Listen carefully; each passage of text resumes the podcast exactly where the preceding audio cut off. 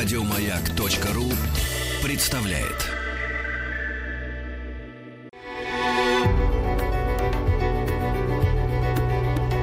Много букв. Любимые тексты главных персон современности. Здравствуйте. Меня зовут Борис Репетур, и я актер. Знаете, в моей молодости, вот совсем давно, когда еще не было даже видеомагнитофонов, чтение вслух было такой обязательной, желанной частью всяких э, шумных застолий и посиделок. И когда вот мне предложили тут почитать любимые тексты, я немного растерялся, потому что таких текстов очень много, и выбрать из них что-то довольно затруднительно. И я решил так, не мучаясь особой концепцией, прям ткнуть буквально наугад и почитать просто то, что я люблю, и то, что любили те, кто, собственно, участвовал во всем этом так, как бы я это сделал на какой-нибудь дружеской вечеринке. И выбор мой пал на рассказы Зощенко. Тем более, что сам Зощенко утверждал, что его рассказы надо читать непременно вслух. Вот, и действительно опыт показывает, что при чтении про себя много остается незамеченным. Вот давайте попробуем это как-то немножко озвучить. Михаил Зощенко. Рассказ о беспокойном старичке. У нас в Ленинграде один старичок заснул летаргическим сном. Год назад он, знаете, захворал куриной слепотой, но потом поправился и даже выходил на кухню ругаться с жильцами по культурным вопросам. А недавно взял и неожиданно заснул. Вот он ночью заснул летаргическим сном. Утром просыпается и видит, что с ним э, что-то такое неладное. То есть, вернее, родственники его видят, что лежит бездыханное тело, никаких признаков жизни не дает. И пульс у него не бьется, и грудка не вздымается, и пара от дыхания не садится на зеркальце, если это последнее преподнести к ротику. Тут, конечно, все соображают, что старичок тихо себе скончался, и, конечно, поскорее делают разные распоряжения – они торопливо делают распоряжения, поскольку они всей семьей живут в одной небольшой комнате. И кругом коммунальная квартира. И старичка даже поставить, извините, некуда, до того тесно. Тут поневоле начнешь торопиться. А надо сказать, что этот э, заснувший старикан жил со своими родственниками. Значит, муж, жена, ребенок и няня. И вдобавок он, так сказать, отец – или, проще сказать, папа его жены. То есть ее папа. Бывший трудящийся. Все как полагается. На пенсии. И нянька. Девчонка 16 лет, принятая на службу на подмогу этой семье, поскольку оба два, муж и жена, то есть дочь его папы, или, проще сказать, отца, служат на производстве. Вот они служат, и, значит, под утро видят такое грустное недоразумение. Папа скончался. Ну, конечно, огорчение, расстройство чувств, поскольку небольшая комнатка и тут же лишний элемент. Вот этот лишний элемент лежит теперь в комнате. Лежит эдакий чистенький, миленький старичок, интересный старичок. Он лежит свеженький, как увядшая незабудка, как скушенное крымское яблочко. Он лежит и ничего не знает, и ничего не хочет, и только требует до себя последнего внимания.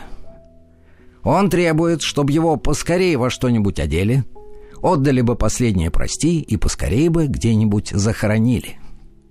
Он требует, чтобы это было поскорей, поскольку все-таки одна комната и вообще стеснение. И поскольку ребенок вякает, и нянька пугается жить в одной комнате с умершими людьми – ну, глупая девчонка, которая охота все время жить. Она думает, что жизнь бесконечна. Она пугается видеть трупы. Она дура. Муж, этот глава семьи, бежит тогда поскорее в районное бюро похоронных процессий и поскорее оттуда возвращается. Ну, говорит, все в порядке. Только маленько с лошадьми зацепка. Колесницу, говорит, хоть сейчас дают – а лошадей раньше, чем через четыре дня не обещают. Жена говорит, я так и знала. Ты, говорит, с моим отцом завсегда при жизни царапался, и теперь не можешь ему сделать одолжение. Не можешь ему лошадей достать. Муж говорит, а идите к черту. Я не верховой. Я лошадьми не заведую. Я, говорит, ты сам не рад дожидаться столько времени. Очень, говорит, мне глубокий интерес все время твоего папу видеть. Тут происходят разные семейные сцены. Ребенок, не привыкший видеть неживых людей, пугается и орет благим матом. И нянька отказывается служить этой семье, в комнате которой живет покойник. Но ее уговаривают не бросать профессию и обещают ей поскорее ликвидировать в комнате смерть. Тогда сама мадам, уставшая от этих делов, поспешает в бюро, но вскоре возвращается оттуда бледная, как полотно. «Лошадей, — говорит, — обещают не так скоро. Если б мой муж, этот дурак, оставшийся в живых, записался, когда ходил, тогда через три дня. А коляску, говорит, действительно, хоть сейчас дают» а сама одевает поскорее своего ребенка, берет орущую няньку и в таком виде едет в Сестрорецк пожить у своих знакомых. Мне, говорит, ребенок дороже. Я не могу ему с детских лет показывать такие туманные картины. А ты как хочешь, так и делай. Муж говорит, я, говорит, тоже с ним не останусь. Как хотите. Это не мой старик. Я, говорит, его при жизни не особенно долюбливал. А сейчас, говорит, мне в особенности противно с ним вместе жить. Или, говорит, я его в коридор поставлю, или я к своему брату перееду, а он пущай тут дожидается лошадей. Вот семья уезжает в Сестрорецк, а муж, этот глава семьи, бежит к своему брату.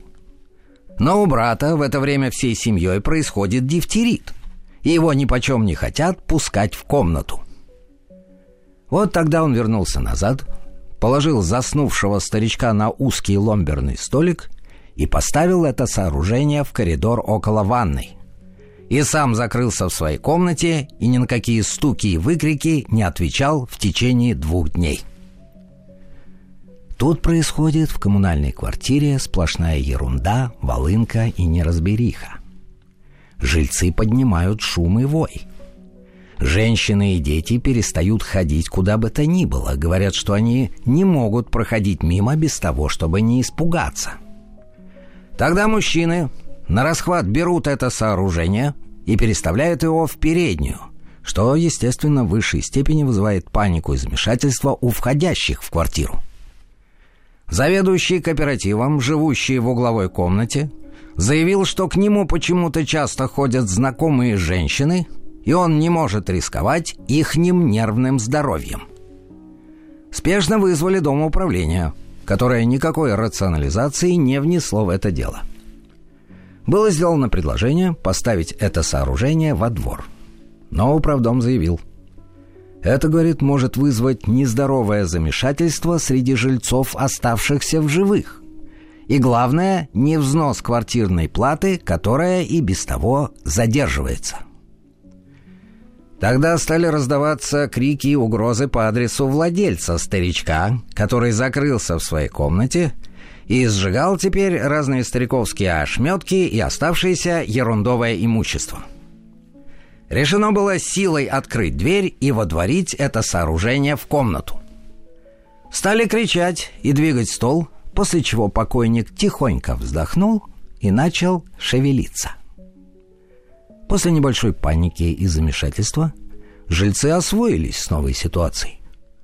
Они с новой силой ринулись в комнате. Они начали стучать в дверь и кричать, что старик жив и просится в комнату. Однако запершийся долгое время не отвечал. И только через час сказал «Бросьте свои арабские штучки! Знаю, вы меня на плешь хотите поймать!» После долгих переговоров владелец старика попросил, чтобы этот последний подал свой голос. Старик, не отличавшийся фантазией, сказал тонким голосом. «Хо-хо!» Этот поданный голос, запершийся, все равно не признал за настоящий. Наконец он стал глядеть в замочную скважину, предварительно попросив поставить старика напротив. Поставленного старика он долго не хотел признать за живого — Говорил, что жильцы нарочно шевелят ему руки и ноги. Старик, выведенный из себя, начал буянить и беспощадно ругаться, как бывало при жизни, после чего дверь открылась, и старик был торжественно водворен в комнату. Побронившись со своим родственником о том о сём, оживший старик вдруг заметил, что имущество его исчезло и частично тлеет в печке. И нету раскидной кровати, на которой он только что изволил помереть. Тогда старик, по собственному почину, со всем нахальством, присущим этому возрасту, лег на общую кровать и велел подать ему кушать. Он стал кушать и пить молоко, говоря, что он не посмотрит, что это его родственники, и подаст на них в суд за расхищение имущества. Вскоре прибыла из Сестрорецка его жена, то есть дочь этого умершего папы. Были крики радости и испуга. Молодой ребенок, не вдававшийся в подробности биологии, довольно терпимо отнесся к воскресению. Но нянька, эта шестнадцатилетняя дура, вновь стала проявлять признаки нежелания служить этой семье – у которой то и дело то умирают, то вновь воскресают люди. На девятый день вдруг приехала белая колесница с факелами, запряженная в одну черную лошадь с наглазниками. Муж, этот глава семьи, нервно глядевший в окно, чтобы забыться, первый увидел это прибытие. Он говорит, «Вот, папаня, наконец за вами приехали лошади». Старик начал плеваться и говорить, что он больше никуда не поедет. Он открыл форточку и начал плевать на улицу, крича слабым голосом, чтоб кучер уезжал поскорей и не мозолил бы глаза живым людям. Кучер в белом сюртуке и желтом цилиндре, не дождавшись выноса, поднялся наверх и начал грубо ругаться – требуя, чтобы ему наконец дали то, зачем он приехал, и не заставляли бы его дожидаться на сырой улице. Он говорит, «Я не понимаю низкий уровень живущих в этом доме. Всем известно, что лошади остро дефицитные. Нет, — говорит, — я в этот дом больше не ездок». Собравшиеся жильцы совместно с ожившим старичком выпихнули кучера на площадку и сыпали его с лестницы вместе с сюртуком и цилиндром. Кучер долго не хотел отъезжать от дома, требуя, чтобы ему в крайнем случае подписали какую-то путевку, без чего он никуда не поедет. Оживший старик плевался в форточку и кулаком грозил кучеру, с которым у них завязалась острая перебранка. Наконец кучер, охрипнув от крика, утомленный и побитый, уехал, после чего жизнь потекла своим чередом. На четырнадцатый день старичок, простудившись у раскрытой форточки, захворал и вскоре по-настоящему помер. Сначала никто этому не поверил, думая, что старик по-прежнему валяет дурака, но вызванный врач успокоил всех, говоря, что на этот раз все без обмана. Тут произошла совершенная паника и замешательство среди живущих в коммунальной квартире. Многие жильцы, замкнув свои комнаты, временно выехали кто куда – Жена, то есть, проще сказать, дочь ее папы, пугаясь заходить в бюро, снова уехала в Сестрорецк с ребенком и ревущей нянькой. Муж, этот глава семьи, хотел было устроиться в дом отдыха, но на этот раз колесница неожиданно прибыла на второй день. И все кончилось вполне благополучно. Так что тут была скорее нечеткость работы с колесницами, чем постоянное запоздание. Оно не повторялось всякий раз, а бывало, что ли, случайно. Раз на раз, как говорится, не придется. Ну, была неудача, недоразумение. Но теперь это у них сгладилось. И они подают так, что прям красота. Лучше не надо. Михаил Зощенко «Прискорбный случай». Как хотите, товарищи, а Николаю Ивановичу я очень сочувствую. Пострадал этот милый человек на все шесть гривен. И ничего такого особенно выдающегося за эти деньги и не видел. Только что характер у него оказался мягкий и уступчивый. Другой бы на его месте все кино, может, разбросал и публику из зала выкурил. Потому шесть гривен ежедневно на полу не валяются. Понимать надо. А в субботу голубчик наш Николай Иванович немножко, конечно, выпил. После получки. А был этот человек в высшей степени сознательный. Другой бы выпивший человек начал бузить и расстраиваться, а Николай Иванович чинно и благородно прошелся по проспекту. Спел там что-то такое. Вдруг глядит перед ним кино. Дай, думает, все равно зайду в кино. Человек думает, я культурный, полуинтеллигентный. Чего бы мне зря по панелям в пьяном виде трепаться и прохожих задевать? Дай, думает, я ленту в пьяном виде посмотрю. Никогда ничего подобного не видел. Купил он за свои причистые билеты и сел в переднем ряду. Сел в переднем ряду и чинно, благородно смотрит. Только, может, посмотрел он на одну надпись и вдруг в Ригу поехал.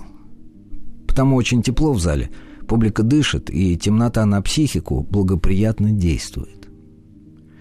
Поехал в Ригу наш Николай Иванович, все чинно, благородно, никого не трогает, экран руками не хватает, лампочек не выкручивает, а сидит себе и тихонько в Ригу едет. Вдруг стала трезвая публика выражать неудовольствие по поводу, значит, Риги. Могли бы, говорят товарищи, для этой цели в фойе пройтись. Только, говорят, смотрящих драму отвлекаете на другие идеи. Николай Иванович, человек культурный, сознательный, не стал, конечно, зря спорить и горячиться, а встал себе и пошел тихонько. Чего, думает, с трезвыми связываться? Одних скандалу не оберешься. Пошел он к выходу, обращается в кассу. Только что, говорит, дамочка, куплен у вас билет. Прошу вернуть назад деньги. Потому как не могу картину глядеть. Меня в темноте развозит. Кассирша говорит, деньги мы назад выдавать не можем. Ежели вас развозят, идите тихонько спать. Поднялся тут шум и перебранка. Другой бы на месте Николая Ивановича за волосье бы выволок кассиршу из кассы и вернул бы свои причистые. А Николай Иванович человек тихий и культурный, только, может, раз и пихнул кассиршу. Ты, говорит, пойми, зараза, не смотрел я еще на твою ленту. Отдай, говорит, мои причистые. И все так чинно, благородно, без скандалу. Просит вообще вернуть свои же деньги. Тут заведующий прибегает. Мы, говорит, деньги назад не вертаем. Раз, говорит, взято, будьте любезны досмотреть ленту. Другой бы на месте Николая Ивановича плюнул бы в зава и пошел бы досматривать за своей причистой. А Николаю Ивановичу очень грустно стало насчет денег. Начал он горячо объясняться и обратно в Ригу поехал. Тут, конечно, схватили Николая Ивановича как собаку, поволокли в милицию. До утра продержали. А утром взяли с него трешку штрафу и выпустили. Очень мне теперь жалко Николая Ивановича. Такой, знаете, прискорбный случай.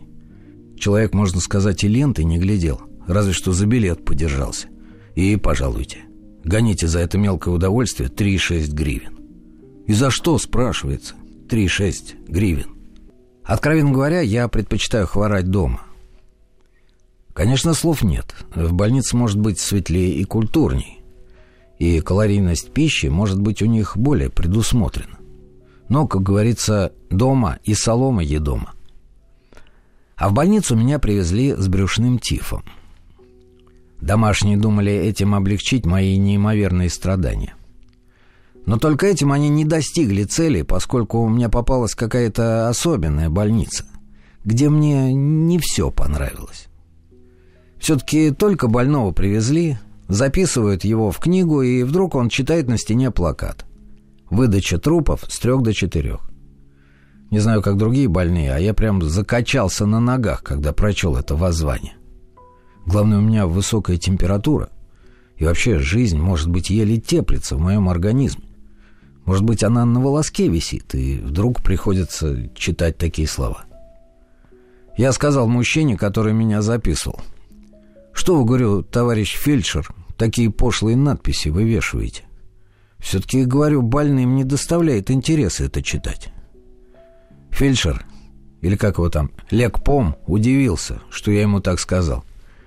И говорит, «Глядите, больной, и еле он ходит, и чуть ли не пар у него изо рту идет от жара, а тоже, говорит, наводит на все самокритику. Если, говорит, вы поправитесь, что вряд ли, тогда и критикуйте. А не то мы действительно от трех до четырех выдадим вас в виде того, что тут написано. Вот тогда будете знать. Хотел я с этим лекпомом схлестнуться. Но поскольку у меня была высокая температура, 39,8, то я с ним спорить не стал. Я только ему сказал, вот погоди, медицинская трубка.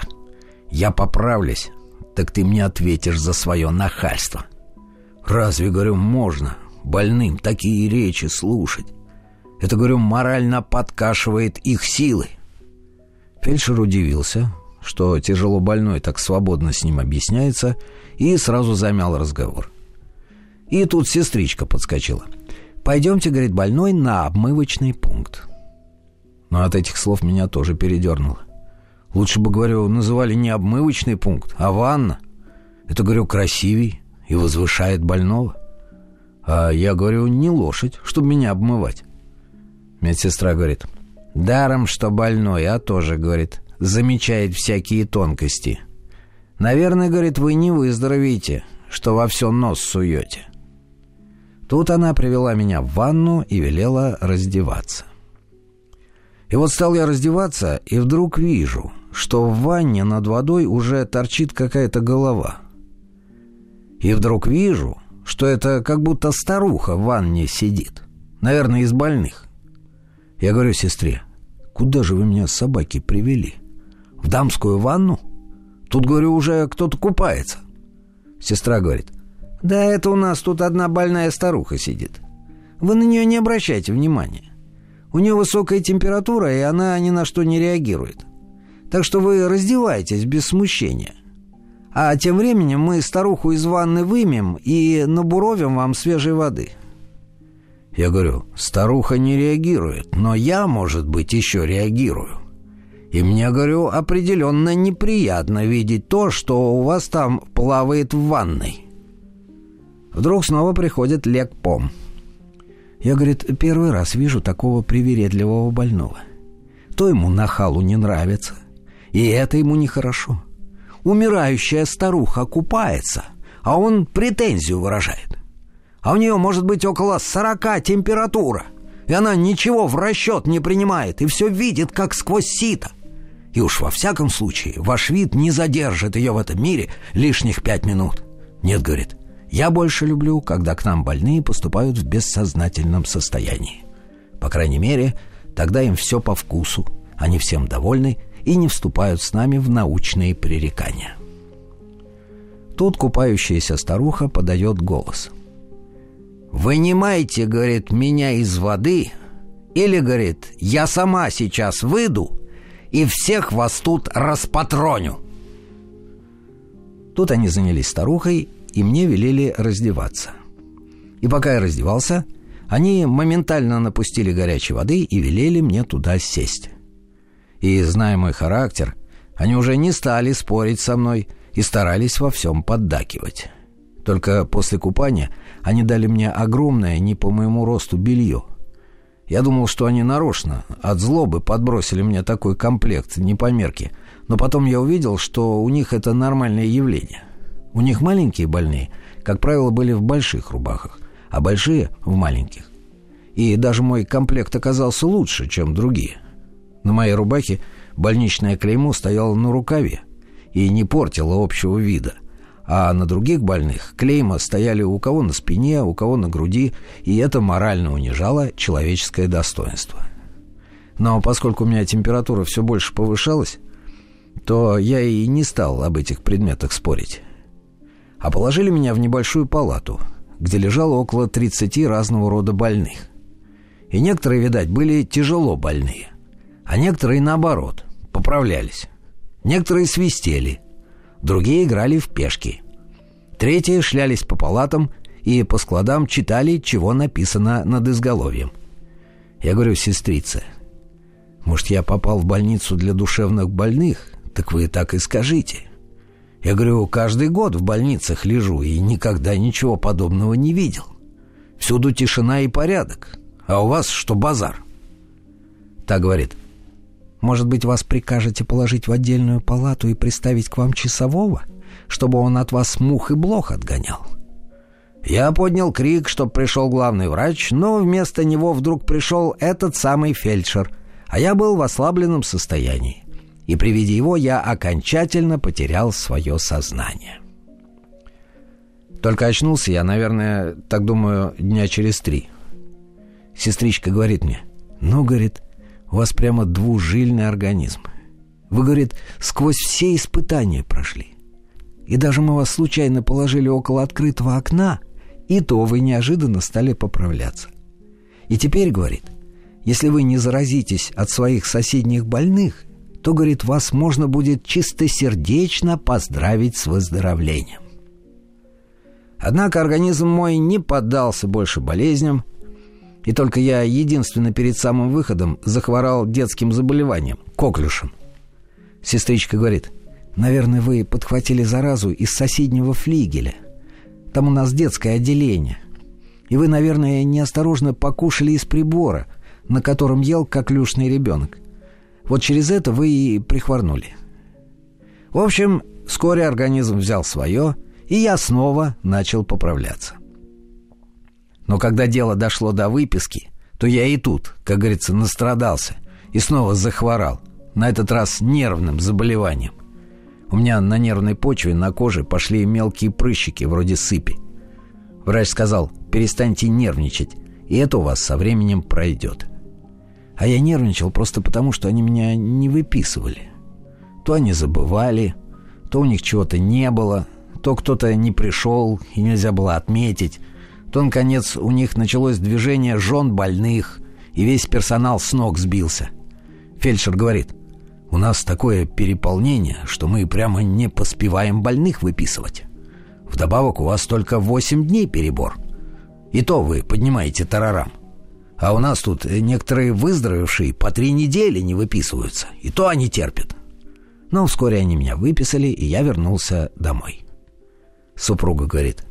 «Знаешь, Петя, неделю назад мы думали, что ты отправился в загробный мир, поскольку из больницы пришло извещение, в котором говорится «По получении сего срочно явитесь за телом вашего мужа». Оказывается, моя супруга побежала в больницу, но там извинились за ошибку, которая у них произошла в бухгалтерии.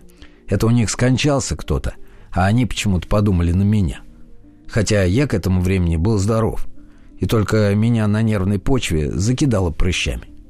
В общем, мне почему-то стало неприятно от этого происшествия, и я хотел побежать в больницу, чтобы с кем-нибудь там поброниться. Но как вспомнил, что у них там бывает, так, знаете, и не пошел. И теперь хвораю дома. Михаил Зощенко «Сильное средство».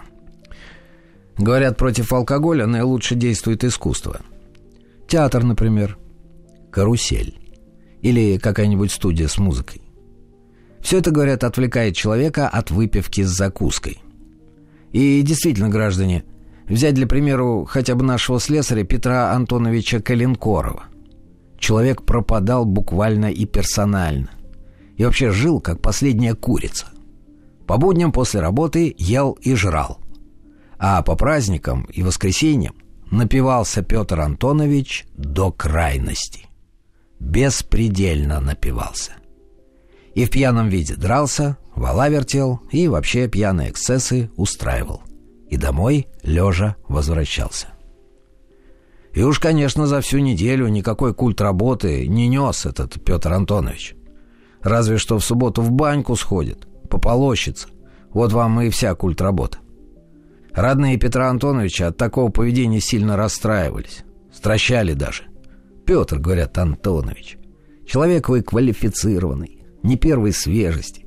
Ну мало ли, в пьяном виде трюхнетесь об тумбу, разобьетесь же. Пейте несколько полегче. Сделайте такое семейное одолжение. Не слушает. Пьет по-прежнему и веселится. Наконец нашелся один добродушный человек с месткома. Он, знаете ли, прям так и сказал Петру Антоновичу. «Петр, — говорит Антонович, Отвлекайтесь, я вам говорю, от алкоголя. Но, говорит, попробуйте за место того в театр ходить по воскресным дням. Прошу вас честью, и билет вам дарма предлагаю. Петр Антонович говорит, ежели, говорит, дарма, то попробовать можно. От чего же? От этого, говорит, не разорюсь, ежели, то есть, дарма. Упросил одним словом. Пошел Петр Антонович в театр. Понравилось. До того понравилось. Уходить не хотел. Театр уже, знаете, окончился, а он, голубчик, все сидит и сидит. Куда же, говорит, я это перечь пойду, на ночь глядя? Небось, говорит, все портерные уже закрыты. Ишь, говорит, дьяволы, в какое предприятие втравили. Однако поломался, поломался и пошел домой.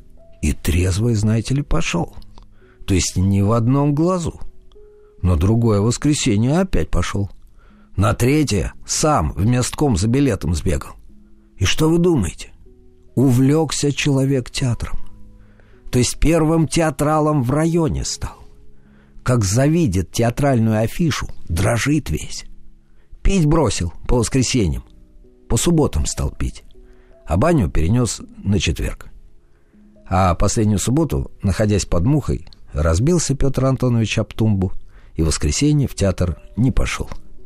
Это был единственный раз за весь сезон, когда Петр Антонович пропустил спектакль. К следующему воскресенью, небось, поправится и пойдет. Потому захватило человека искусство. Понесло. Михаил Зощенко «Прелести культуры». Я всегда симпатизировал центральным убеждениям. Даже вот когда в эпоху военного коммунизма НЭП вводили, я не протестовал. НЭП так НЭП, вам видней. Но, между прочим, при введении НЭПа сердце у меня отчаянно сжималось. Я как бы предчувствовал некоторые резкие перемены. И действительно, при военном коммунизме куда как было свободно в отношении культуры и цивилизации. Скажем, в театре можно было свободно даже не раздеваться. Сиди в чем пришел. Это было достижение. А вопрос культуры – это собачий вопрос – Хотя бы насчет того же раздевания в театре. Конечно, слов нету. Без пальто публика выгоднее отличается.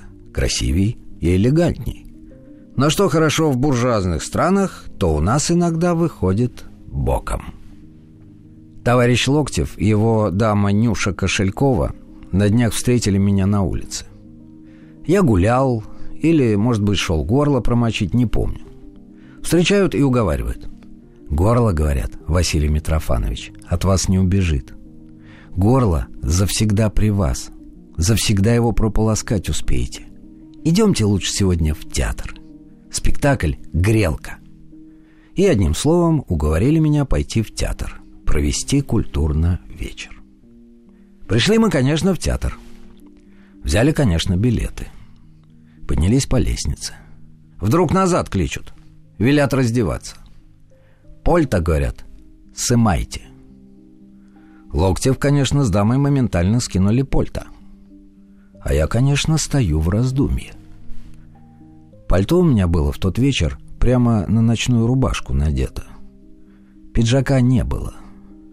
И чувствую, братцы мои, сымать как-то неловко. Прям думаю, срамота может произойти. Главное, рубаха нельзя сказать, что грязная. Рубаха не особенно грязная, но, конечно, грубая, ночная. Шинельная пуговица, конечно, на вороте пришита крупная. Срамота, думаю, с такой крупной пуговицей в фойе идти. Я говорю своим, прям говорю, товарищи, не знаю, чего и делать. Я сегодня одет неважно. Неловко как-то мне пальто сымать. Все-таки подтяжки и сорочка, опять же, грубая. Товарищ Локтев говорит, ну, покажись. Расстегнулся я. Показываюсь. Да, говорит, действительно видик. Дама тоже, конечно, посмотрела и говорит, я, говорит, лучше домой пойду. Я, говорит, не могу, чтобы кавалеры в одних рубахах рядом со мной ходили. Вы бы, говорит, еще подштанники поверх штанов пристегнули. Довольно, говорит, вам неловко в таком отвлеченном виде в театры ходить. Я говорю, Я не знал, что я в театр иду. Дура какая! Я, может, пиджаки редко надеваю. Может, я их берегу. Что тогда?» Стали мы думать, что делать. Локтев собака говорит, «Вот что, я, говорит, Василий Митрофанович, сейчас тебе свою жилетку дам.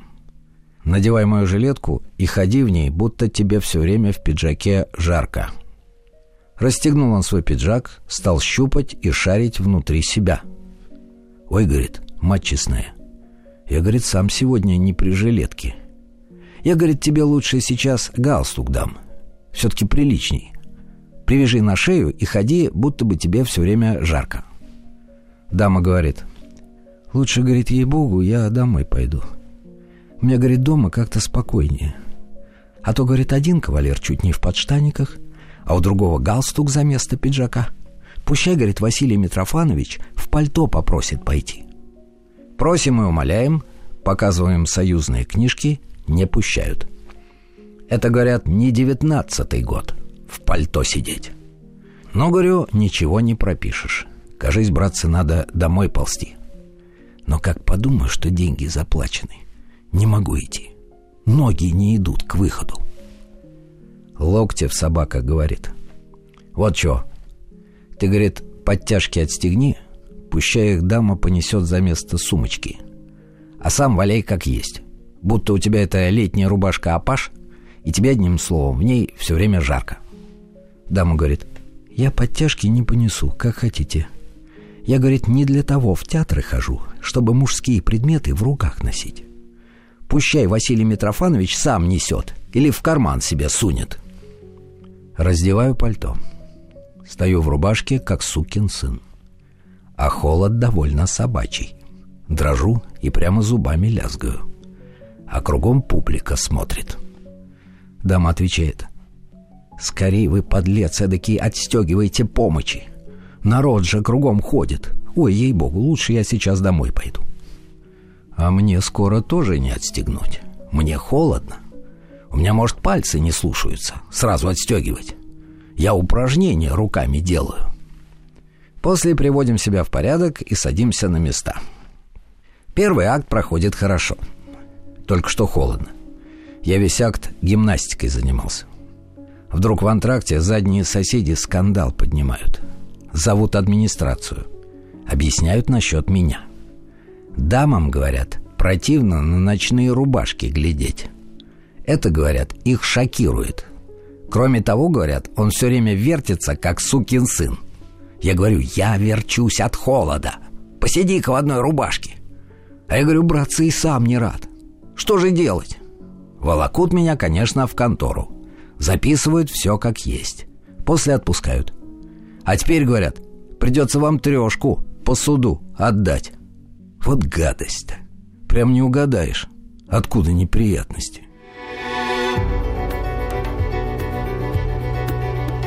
Много букв. Много букв. Что читают те, о ком говорят все. Еще больше подкастов на радиомаяк.ру